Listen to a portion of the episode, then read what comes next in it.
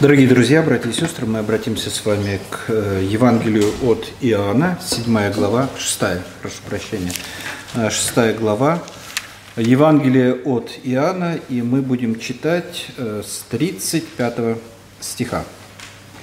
Евангелие от Иоанна, 6 глава, 35 стих. Иисус же сказал им, «Я есть хлеб жизни. Приходящий ко мне не будет алкать, и верующий в меня не будет жаждать никогда. Но я сказал вам, что вы и видели меня, и не веруете. Все, что дает мне Отец, ко мне придет –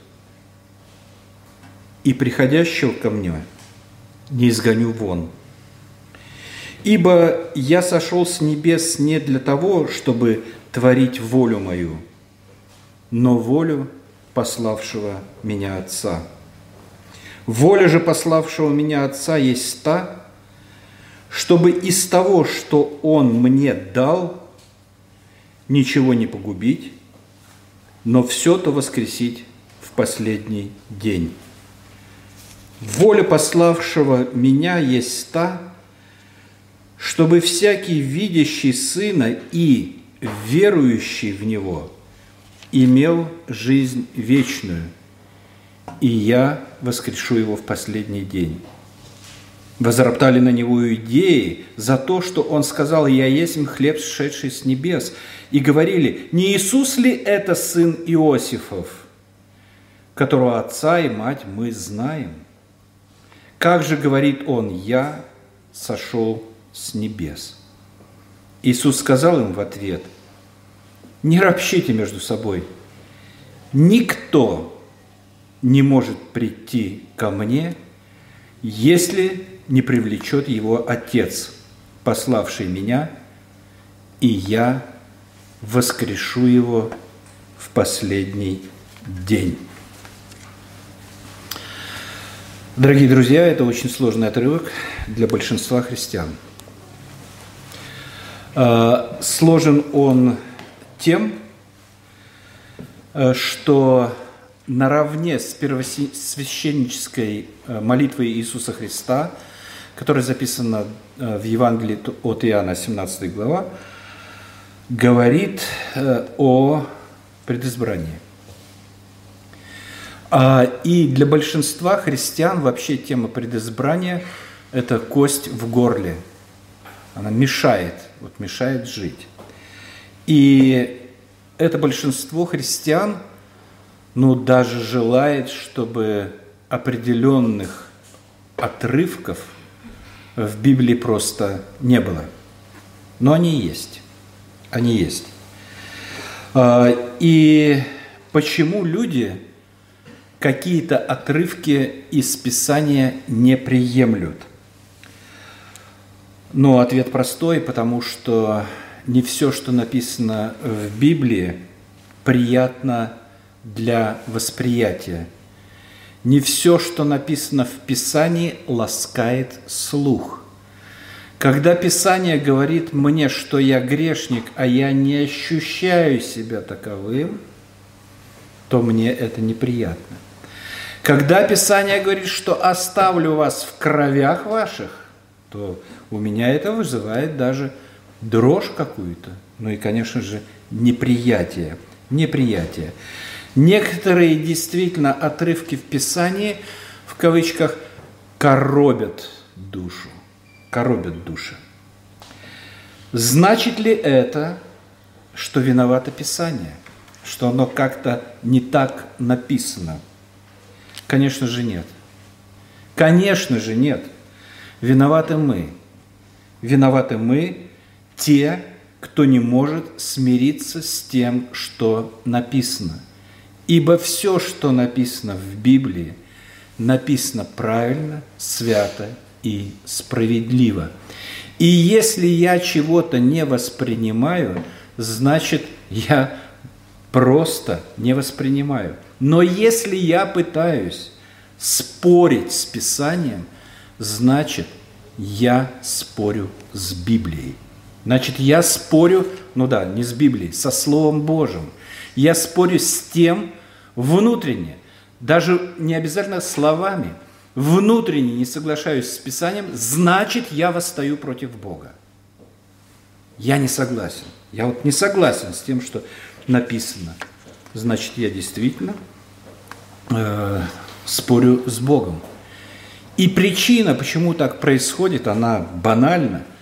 Почему? Потому что корнями своими проблема уходит в первородный грех, который, опять же в кавычках, покорежил наше мироощущение, исковеркал его, э, изменил его из правильного мероприятия э, после первородного греха мы вышли с покореженным мировоззрением. И в таком покореженном состоянии, в покореженном состоянии, мы пытаемся в заочном споре указать Богу, что Он не прав. Кто ты, человек? Пастор Игорь только говорил об этом. Что ты будешь спорить, глина с горшечником? Спорить с Богом, правильно ли Он написал, справедливо ли Он отразил. И большинство христиан, о которых я сразу говорил, это же, конечно же, армяне. А, и вот этот отрывок и некоторые другие, да что некоторые, многие другие отравляют им существование. И они пытаются найти обходные пути, как, казалось бы, ясный текст, но с их точки зрения несправедливый, э, сделать так, чтобы он выглядел с их точки зрения справедливым. Э, и порой э, доходит до абсурда, и порой это действительно очень и очень сложное занятие и сложная работа. Объяснить вполне объясняемый текст какими-то иными, с их точки зрения, правильными мыслями. И это приводит к тому, ну, например, что 37 стих из прочитанного нами отрывка, 37, «Все, что дает мне Отец, ко мне придет, все, что дает...» Ну, что здесь непонятно? «Все, что дает мне Отец, ко мне придет». Э, его интерпретируют так. «Все, кто придет ко мне, Отец дал мне». Чувствуете разницу? Разница такая. Все, все, кого дает мне Отец, ко мне придет. Это говорит Иисус Христос. А интерпретация звучит следующим образом. Все, кто придет, тех Отец и дал мне – то есть меняется герой, главный герой. Главный герой. В случае Господа Иисуса Христа он говорит, что главный есть Отец. Отец дает Сыну а, обходной путь. Отец дает Сыну тех, кто придет. Главным становится кто? Человек. Человек решил прийти к Богу. А Бог знал заранее, что он придет. Бог знал заранее, что он придет, и поэтому Бог тех, кто, тех, кто придет, э, дает сыну. Вот такая интерпретация. Но на самом деле это очень, эм, очень сложно. Э, почему? Э, в каком плане сложно? Почему? Потому что умоляется Бог, возвышается человек, возносится на пьедестал человек, Бог с этого пьедестала снимается понемножку, потихонечку потих, потихонечку. И, и поэтому э, величие Божие, оно как бы растворяется, пропадает. А, и в этом-то и есть разница. В этом-то и есть разница. И я уже сказал, что проблема заключается в э, мироощущении человека. Человек не хочет расстаться с тем, что он что-то значит. Но он не хочет быть глиной в руках горшечника. Но он не хочет быть овцой, Э, он хочет быть человеком, который принимает решения, который ведет, который делает, который принимает, э, который ответственен за свои поступки и так далее. Э, но это, это, это там. Но дело в том, что этот отрывок сложен не только для армян, он сложен и для кальвинистов. И в чем сложность для кальвинистов? Отвечу. Почему именно меня Отец дал Сыну? Это сложный вопрос. Это сложный вопрос. Почему? Ну, потому что я хороший. Потому что я белый и пушистый. Так вот, если я белый и пушистый, армянская точка зрения, поэтому я избираю Бога, и, э, э, и поэтому на основе моего избрания, на, на основе моей белости и пушистости, э, Он принимает меня. Он дает э, Сыну. Но на самом деле, э, подумайте еще раз, зада, пусть каждый задаст себе вопрос, почему меня? Неужели я действительно такой хороший? Неужели действительно безгрешен? Неужели не гневлив? Даже после обращения. Неужели не завистлив? Что, никому не завидует? Да ну. Неужели, неужели? Так почему же меня? И вот э, когда я медитирую над этим, думаю, мурашки по коже – а могло бы и не быть, потому что недостоин. Так все же, почему? Писание объясняет, и в первой проповеди это было четко сказано, по изволению Его воли. Боже, ну почему меня?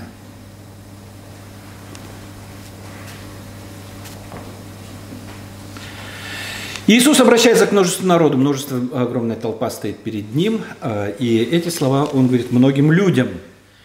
Вчера он накормил умноженным ми им пятью хлебами пять тысяч человек. Люди сыты, довольны, пришли послушать, ну, может, еще и покушать. Но сегодня же большинство подавляющее большинство уйдет. Подавляющее большинство уйдет. Почему это произойдет? Потому что слова Иисуса не льстят слуху. Не льстят слуху.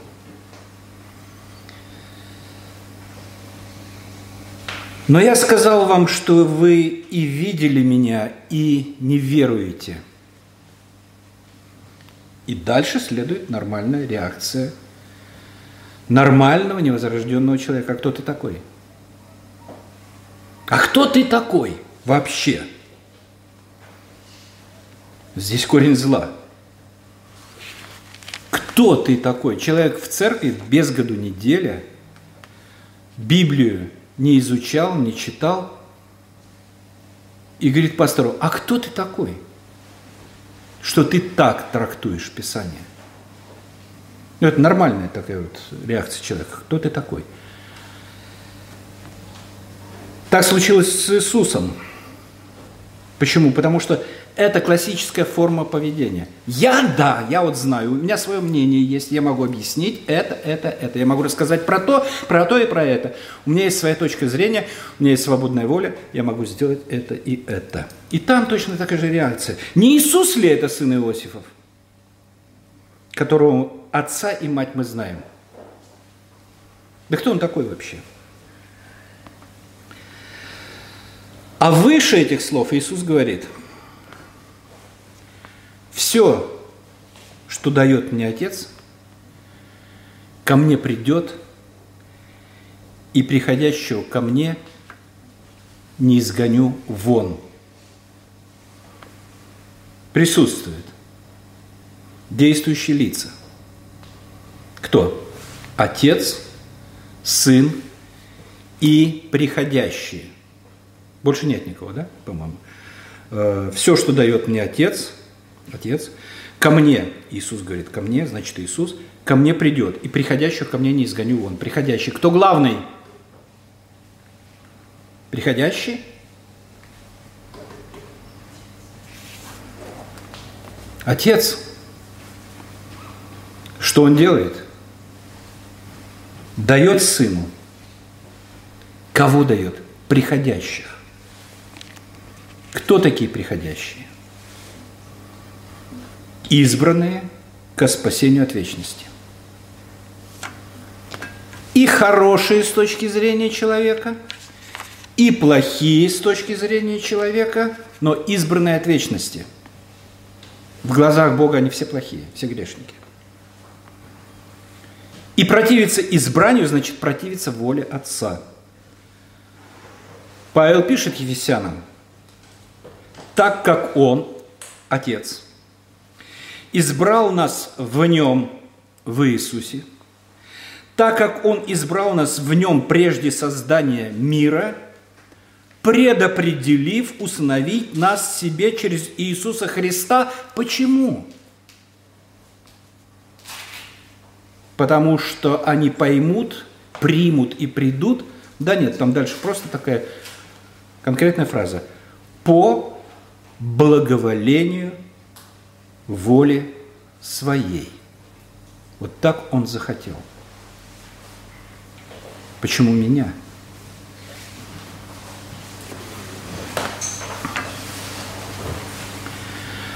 Однако избрание в этом стихе, вот в этом стихе, это не единственная кость в горле, которая ну, заставляет человека поперхнуться, кашлять и не принять дальше.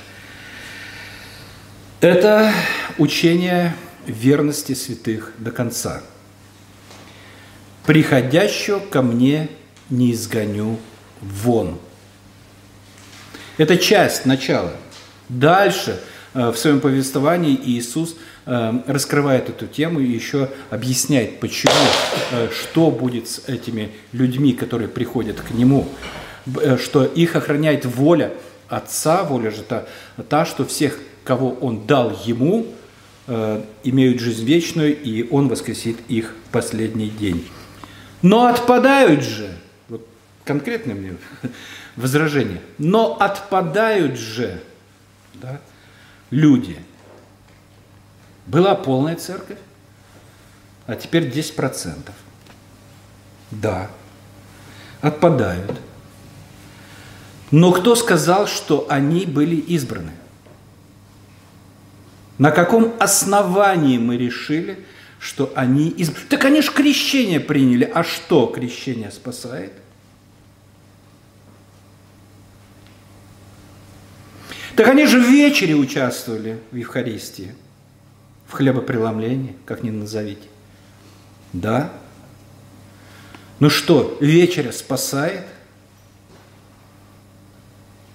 Писание говорит четко и ясно, спасает вера в Господа Иисуса Христа.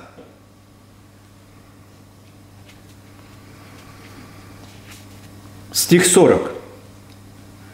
Воля пославшего меня есть та, чтобы всякий видящий Сына и, смотрите, верующий в Него. Вы видели и не веруете, он говорит. А потом говорит, воля Отца есть та, чтобы всякий видящий и верующий в Него имел жизнь вечную. Кто противостанет воле Отца?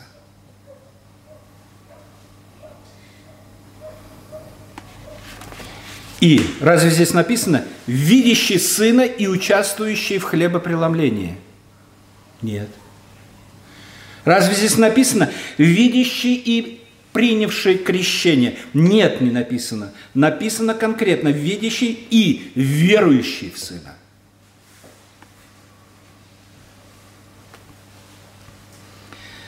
Имел жизнь вечную. Именно так, верующий. 38-39.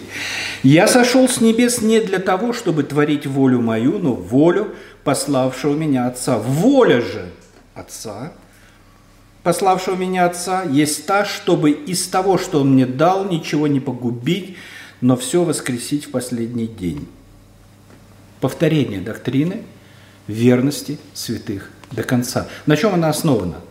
На избрании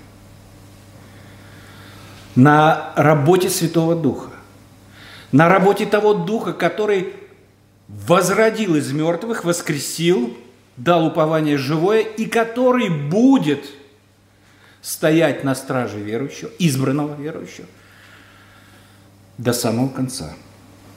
До самого конца.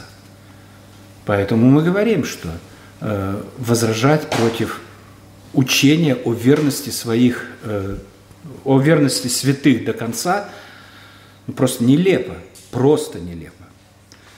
Другое дело, кто из нас претерпит до конца, это другой вопрос. Иоанн продолжает, он продолжает, он как бы, он как бы говорит, ребята, это не все, это не все, не ропщите, не ищите обходных путей, читайте дальше, читайте дальше – 44 стих. Никто не может, никто это кто? Это вообще никто.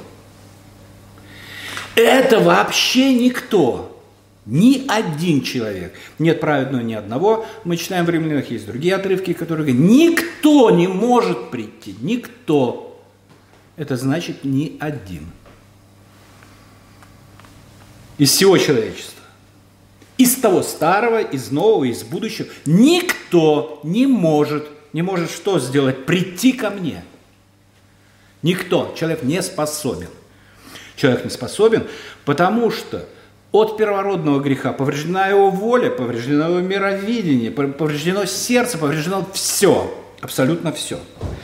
Никто не может прийти ко мне, если Дальше идет условие, исключающее, делающее исключение из общего правила. Читаем. Если только свободная воля, его не скажет ему избери отца. Абсурд! Там нет такого. Даже намека. Никто не может прийти ко мне, если, 44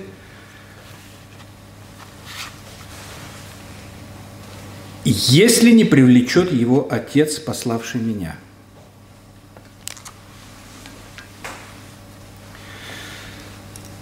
Такое красивое слово «привлечет». Ну, что оно значит? А,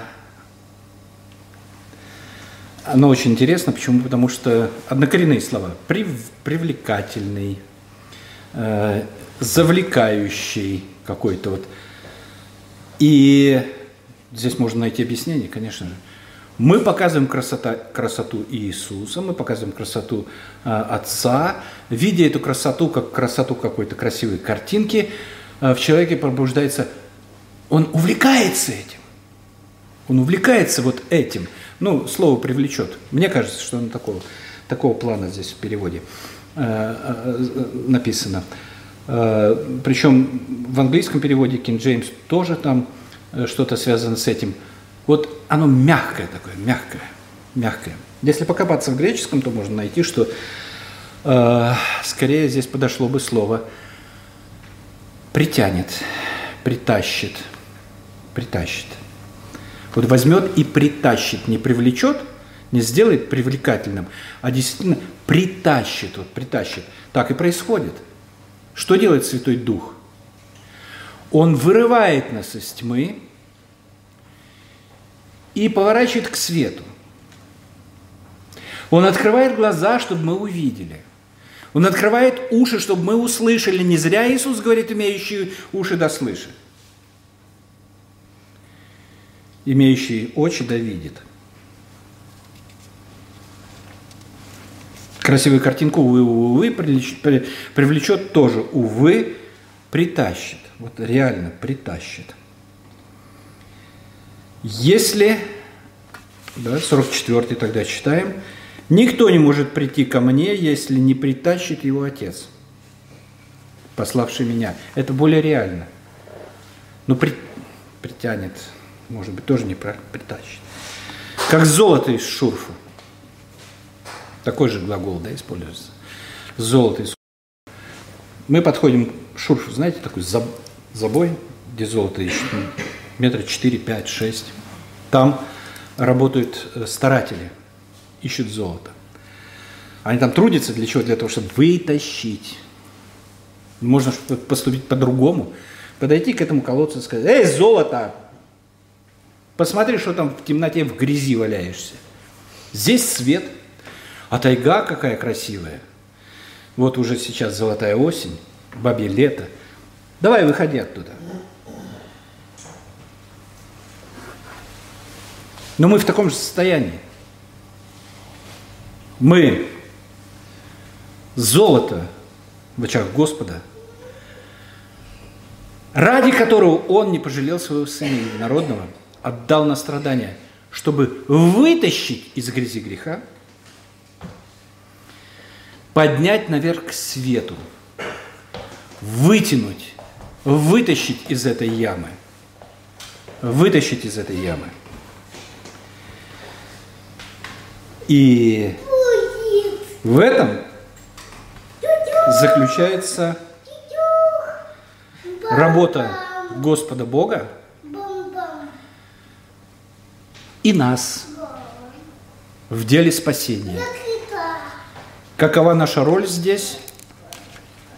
Быть вытащенным – и уже когда Святой Дух внутри нас э, открывает, ломает, изменяет, тогда пробуждается другая воля, не та, которая в рабстве у сатаны э, находится, а другая воля, когда, которая добровольно, без всякого принуждения, это благодаря работе Святого Духа, без всякого принуждения выбирает Господа Иисуса Христа. Почему? Потому что уже Отец дал тебя сыну. Ему слава за это. Аминь.